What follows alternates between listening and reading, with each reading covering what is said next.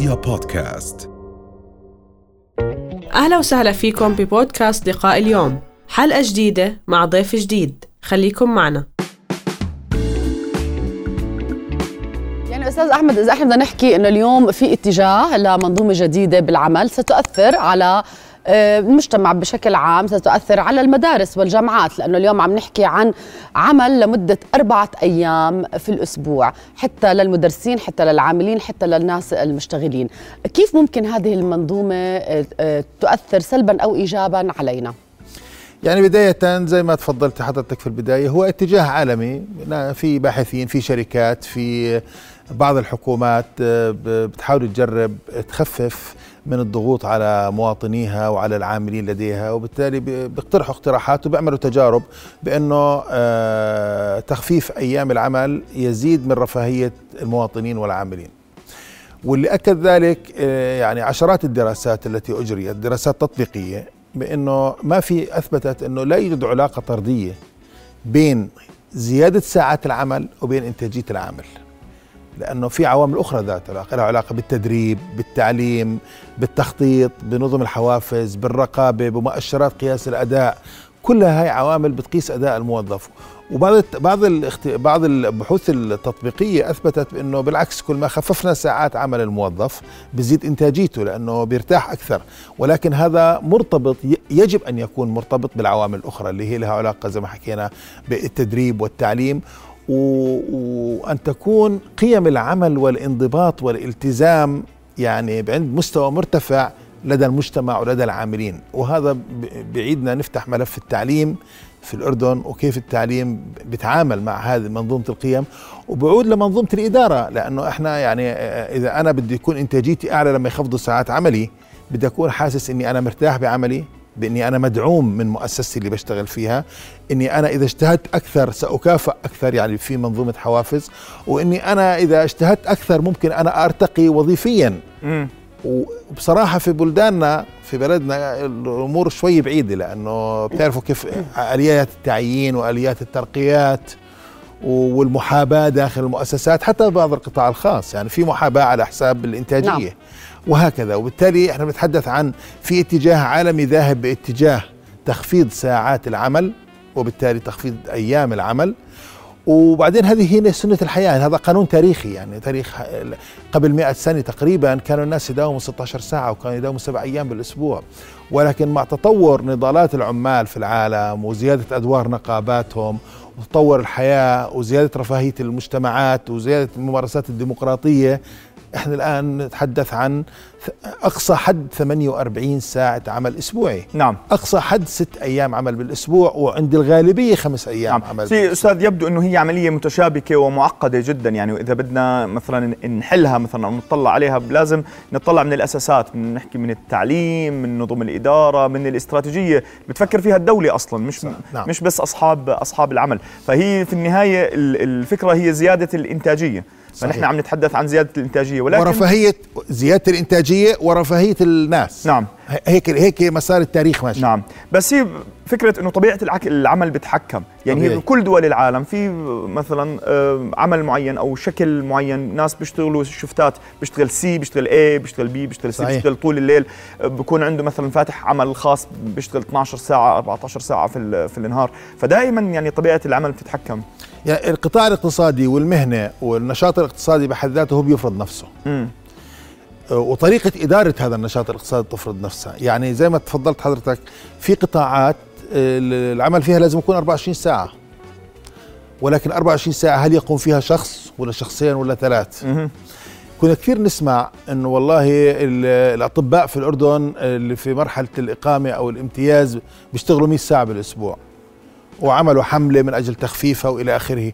ولكن إذا نظرنا لغالبية دول العالم بنلاقي إنه في مهن بالفعل العامل العامل بروح على شغله بقعد 10 ساعات أقل شيء وبروح وممكن يداوم في الويك إند كمان. طبعا. في مهن يعني لا تحدد بساعات العمل في مهن آه تتطلب إنه يداوم ساعات قليلة في مهن حرة. إحنا في بلد زي الأردن عندنا تقريبا ما يقارب نصف القوى العاملة. بيشتغلوا أعمال آه، أعمال غير منظمة. بمعنى آخر ما عندوش رب عمل. هو بيشتغل مع نفسه. فهو حافزه الداخلي. بقول له ضلك اشتغل من الصبح لآخر الليل عشان تقدر تجيب دخل لأنه الغلاء الفاحش ومستويات الأجور المنخفضة إلى آخره. في دول لا معدلات الدخل فيها مرتفعة. بقول لك أنا بشتغل خمس ساعات وبريح. بروح. وست ساعات. وبالتالي كل ما زاد العمل كل ما انضبط سوق العمل وكل ما كانت النظامية في, في الاقتصادات مرتفعة كل ما كانت إمكانية تطبيق هذا النوع من آليات العمل وساعات العمل آه، أكثر واقعية وبتحقق أهدافها. نعم. أستاذ عفوا هذا لا يتناقض مع فكرة الريادة. اللي إحنا من يعني البلد نحن عم ننادي في الرياده حاليا إنه أنت تعال كل آه، طالب جامعة أو كل شخص آه، افتح مشروع وكون كون ريادي يعني ما تدور على الوظيفة التقليدية. طبعا أنت فتحت موضوع أنت فتحت يعني عكس موضوع عكس بعض كثير. أنت فتحت مو... شوف المجتمعات متنوعة. فكرة إنه نطلع كل شبابنا رياديين هاي فكرة وهمية. هلأ اللي عنده حس إبداعي وريادي إحنا بندعمه. نعم. وبنخلق بيئة تدعم الرياديين ولكن إحنا بدنا نحل مشكلة البطالة في الأردن إنه بدنا كل شبابنا وشاباتنا يكونوا رياديين ويعملوا مشاريعهم الخاصة. أنا تقديري هذا مسار نتائجه طريق مسدود. نعم.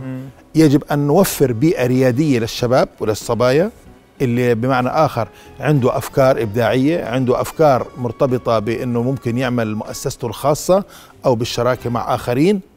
إحنا بنوفر له البيئة التشريعية بنوفر له بيئة الأعمال الملائمة عشان ينجح. واللي بنحس عنده هذه الميول إحنا لازم ندعمه بالتدريب. هيك تتم دعم الإجراءات الريادية ولكن ما في مجتمع في العالم شعبه بكون ريادي كله كل الشعب ريادي. لا في ناس موظف بقول لك أنا بدي أحب أشتغل في الغالبية هيك. أنا بدي أروح أشتغل موظف أخذ راتب كريم أعيش فيه بكرامة وأسحب حالي وأروح وأنا بطلع مع أصحابي مساء أو صاحباتي نعم. وإلى آخره. وبالتالي هيك سنة الحياة. مهم جدا الجهود التي تبذل من أجل دعم الرياديين وبناء هذا الحس عند الشباب والشابات. هذا ممتاز ولكن يجب أن تكون توقعاتنا واقعية.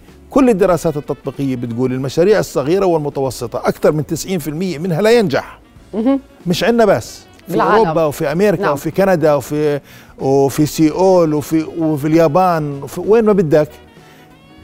الجزء الأكبر من المشاريع الصغيرة والمتناهية الصغر لا ينجح لأنه في عوامل عديدة لها علاقة فيه ودائما في البدايات حياتهم الشباب بكون عندهم حس المغامرة.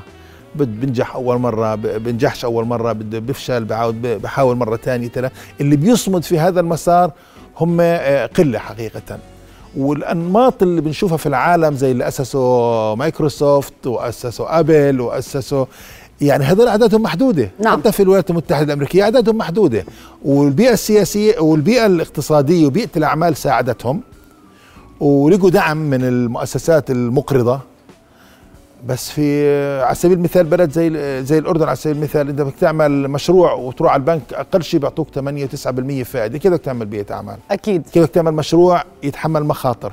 وبالتالي إيه، تقليل ساعات العمل. في ناس بيشتغلوا ثلاث ساعات عمل. بيجيبوا راتب ثمان ساعات عمل نعم. أو وهون أستاذ أحمد لازم يعني نسألك ما هي الدراسات اللي أثبتت إنه بأربع أيام عمل فقط بساعات عمل أقل ممكن أن يكون هناك إنتاج أكثر أو يعني أنا اطلعت على عشرات الدراسات حقيقة بس غالبيتها نفذت في بيئات غير عربية.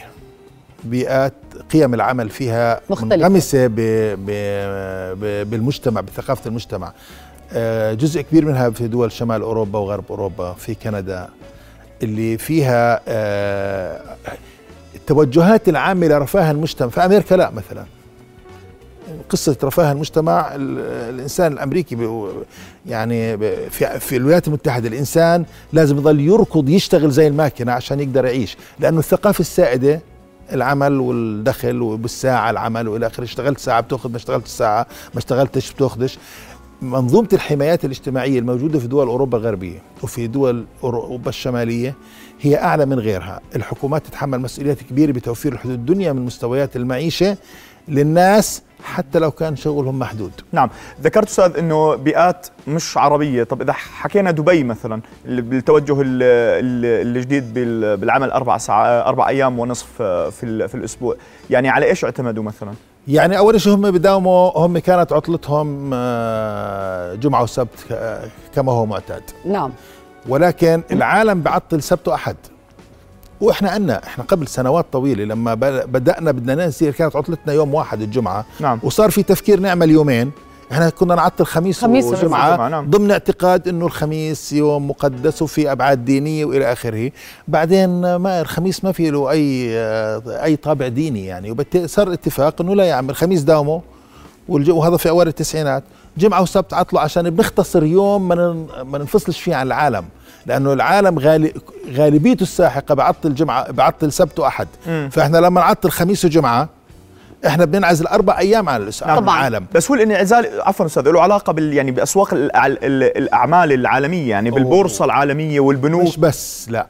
الشركات العالم الآن منغمس جدا وشوف قديش الاقتصادات العالمية الآن وبيئات الأعمال مترابطة. وشوف أنت ال- الأزمة الأوكرانية الأخيرة والروسية بدي لك قديش الاقتصادات متشابكة مع بعضها البعض وكل الدول متشابكة مع بعضها البعض. الناس بتصدر بتستورد الناس بتودي إيميلات لبعض بتجيب إيميلات. حتى اللي بيشتغلوا على المستوى المحلي. هم مرتبطين بالأسواق العالمية ومرتبطين في البيئات الخارجية وبالتالي صار الاقتراح إنه يصير في دبي إنه آه بيقدروش يقولوا للناس ده يوم الجمعة كامل أنتوا عطلوا فصار عندهم بدل جمعة وسبت مم. نص جمعة وبعدين سبت وأحد أو داوم هم ما. بيخسروا خاصة إنه دبي وإنت فيها ما بتحس حالك إنت أصلا ببلد عربي إنت بتحس حالك في بلد بيئة الأعمال فيه مرتبطة بالخارج بلد آه، آه، منفتح على ال- على العالم بشكل كبير كله تجارة دولية و- وعلاقات خارجية وبالتالي أنا تقديري كانت خطوة كويسة منهم إنه هم قللوا من أيام انفصالهم عن العالم اللي هو كان يعني أستاذ هل تعتقد إنه هذا. النظام ممكن إنه ينجح في الأردن؟ آه، أنا تقديري لا لسه بنية التحتية غير جاهزة عندنا. بس في هناك شركات تطبق هذا النظام في الأردن. في طبعا على المستوى الفردي في ناس بيطبقوه. ولا في مؤسسات في بلادنا آه، 10% و20% و30% من موظفينهم بيروحوا على على أماكن العمل بيشتغلوا من المنازل. لأنه كمان طبيعة العمل بتفرض ذلك طبيعة المهمات تفرض ذلك. آه، طبيعة قياس أداء العاملين بيفرض ذلك إنه أنت بالنهاية بدك منتج نهائي بدك المنتج. انت بدك ال- المهمة انجزت أو لم تنجز. أم لم تنجز. نعم. يعني المحاسب على سبيل المثال بكفيه يروح يوم يومين على في الأسبوع على مكان عمل المبرمج الباحثين المستشارين المدققين. يعني إذا في في يعني عشرات الوظائف بديش أقول مئات عشرات الوظائف إذا أنت فكرت فيها كويس وأعدت هيكلة مهماتها إداريا يمكن القيام فيها بدون ما يروح على مكان العمل إلا ساعات محدودة بالأسبوع.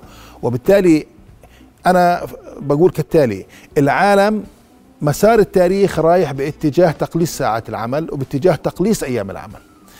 على نظم الإدارة في بلداننا في القطاع العام وفي القطاع الخاص وفي القطاع المختلط لأنه في مؤسسات مختلطة إنها تهيئ بناها الإدارية وهياكلها ونظمها وسياساتها باتجاه الدخول إلى هذا العالم بسلاسه دون حدوث فجوات، هذا بيتطلب نظم التعليم تتغير، هذا بيتطلب نظم الإدارة تتغير لأنه أنا تقديري نظم الإدارة هي الأساس، المؤسسات اللي فيها تدريب للموظفين وعناية فيهم ورفاهيتهم وتطويرهم. وتطوير. قدراتهم اللي لها علاقة بتحفيزهم بإنتاجيتهم بعدم التعامل معهم كماكينات.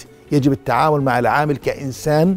إذا وفرنا له بيئة محفزة أداؤه بيتضاعف هلا مش كل الناس ماك- ماكينات إنه إذا زدته حوافزه واحد بالمية هو أداؤه راح يتحسن واحد بالمية. لا في تفاوت ولكن مؤسسات الأعمال لازم تكون حواضن لتحفيز ودعم الشباب والشابات والعاملين والعاملات باتجاه تحسين أدائهم، يوما ما سيكون ساعات العمل قليلة، وفي بلادنا إحنا في بلادنا ساعات العمل قليلة، إحنا جزء كبير من المؤسسات بدهم 40 ساعة بالأسبوع.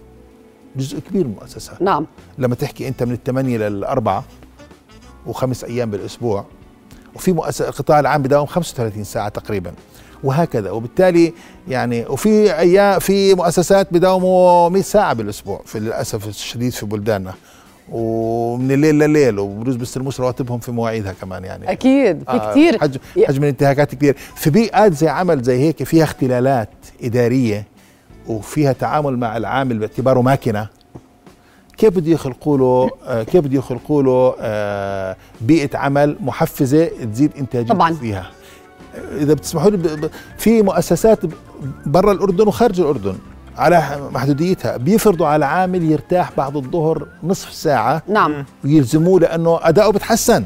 نعم. يعني- وهون بس بدنا نحكي نقطة كتير مهمة بالختام إنه عشان هيك لازم النقابات تشتغل أكثر ولازم كل الأشخاص تكون عارفة إيش حقها في العمل صحيح. وإيش واجبها. شكرا جزيلا لوجودك معنا شرفتنا. أهلا وسهلا.